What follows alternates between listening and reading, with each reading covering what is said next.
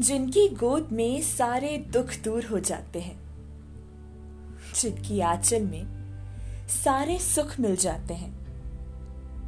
जो रखती है हमारा ख्याल हमसे बढ़ के जो प्यार करती है हमसे जग से बढ़ के जिनकी सीख हमारी पहचान है और जिनकी डांट हमारे लिए वरदान है।